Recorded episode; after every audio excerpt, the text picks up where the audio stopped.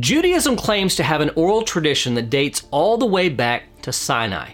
It includes teachings, interpretations, and rulings on every aspect of Torah. But did this come from Sinai, or is it a much later addition invented by the rabbis after the destruction of the temple? Well, I'm glad you asked because this is our topic for this week's 5 Minute Torah.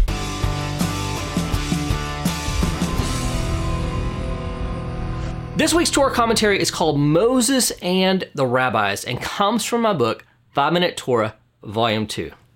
Our portion begins the final book of the Torah, the book of Deuteronomy. Sometimes the book of Deuteronomy is also known as Mishnah Torah, or the repetition of Torah, since it contains a recap of many of the major themes included in the previous books of the Torah. It also begins by recounting the various events that have taken place among the children of Israel since the Exodus. A curious statement is made, however, that we must explore. Beyond the Jordan, in the land of Moab, Moses undertook to explain this law, this Torah, saying, This is Deuteronomy chapter 1, verse 5. The children of Israel had wandered in the wilderness for the last 40 years and had now made it to the land of Moab on the east side of the Jordan. But rather than immediately sending them over, Moses stops and begins to explain some important details of the Torah. What were those details? Well, that's a really good question. Many people make the mistake of thinking that every detail of the Torah's instructions is spelled out within the Torah itself. However, we have plenty of examples of why this cannot be the case. The most obvious is that of the Shabbat, the Sabbath. For instance, the Lord commanded the children of Israel to keep the Sabbath, and that anyone who profanes the Sabbath shall be put to death. Exodus 31 14 through 15.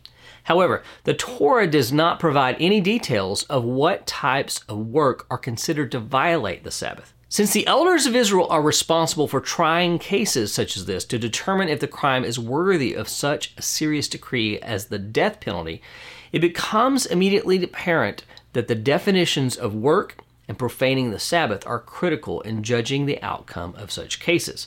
Two questions immediately arise. First, what constitutes work? And who has the authority to interpret the definition of work? In other words, does each person have the ability to determine what is work for themselves, or is there a common standard established that all of Israel must adhere to? Details and decisions like this had to be made clear to the Israelites before Moses departed. As we can see alluded to here in our portion, these details are explained to the children of Israel in verse 5, reminding them that the heads of the tribes had been given charge of making legal rulings on his behalf under the leadership of Joshua. See verses 19 through 18.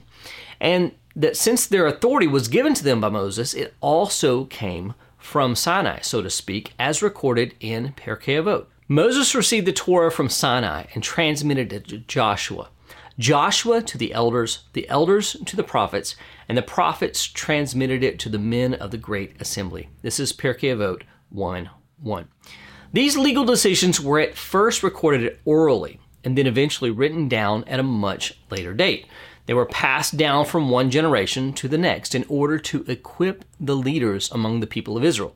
The oral law, or the Mishnah as it has come to be known today, therefore, is the compilation of legal decisions and case precedents passed down from generation to generation, beginning with the time of Moses.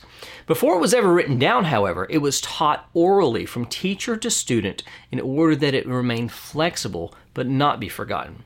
After the destruction of the Second Temple during the Roman period, it became important for this information to be collected and committed to writing so that it not be lost. This compilation has served as a collective repository of these oral transmissions ever since. It's a critical component of Judaism, detailing the specifics of how the Torah is to be lived out and determining the legal definitions of what it means to either break or fulfill the commandments found within the Torah. The Torah was given as the skeleton, initially lacking in many details how it is to be observed. It is the job of the rulers of Israel to put flesh on it by explaining how it is to be lived out. This is why Yeshua can confidently say the scribes and the Pharisees sit on Moses' seat, so do and observe whatever they tell you. Matthew 23, 2 and 3. The scribes and Pharisees in the days of Yeshua would eventually become the rabbis of the Mishnah and the Talmud. Do they disagree with the decisions of Yeshua and the apostles? Occasionally, but not very often. We have to remember that sometimes lower courts and higher courts disagree, but it's always the higher court's ruling that stands. Even though the higher court may come to different conclusions than the lower courts, it does not disband the lower courts, but trusts them to handle rulings until the time is needed for it to intervene. Yeshua entrusted the leaders of Israel to continue leading his people in his absence, with the ultimate authority lying with him and his apostles.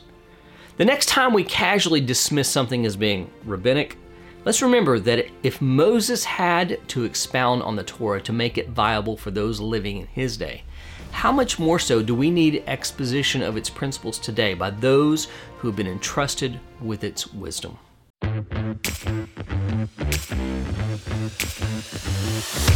The Five Minute Torah is an indispensable resource that every disciple of Yeshua should proudly own. Within its pages lies a treasure trove of condensed wisdom, carefully curated to fit into the busy lives of modern seekers. With insightful and concise teachings, this book transforms the often daunting task of Torah study into an accessible and enriching experience.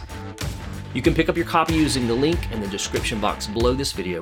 Your purchases help support the continued development of new videos for this channel. Thank you in advance.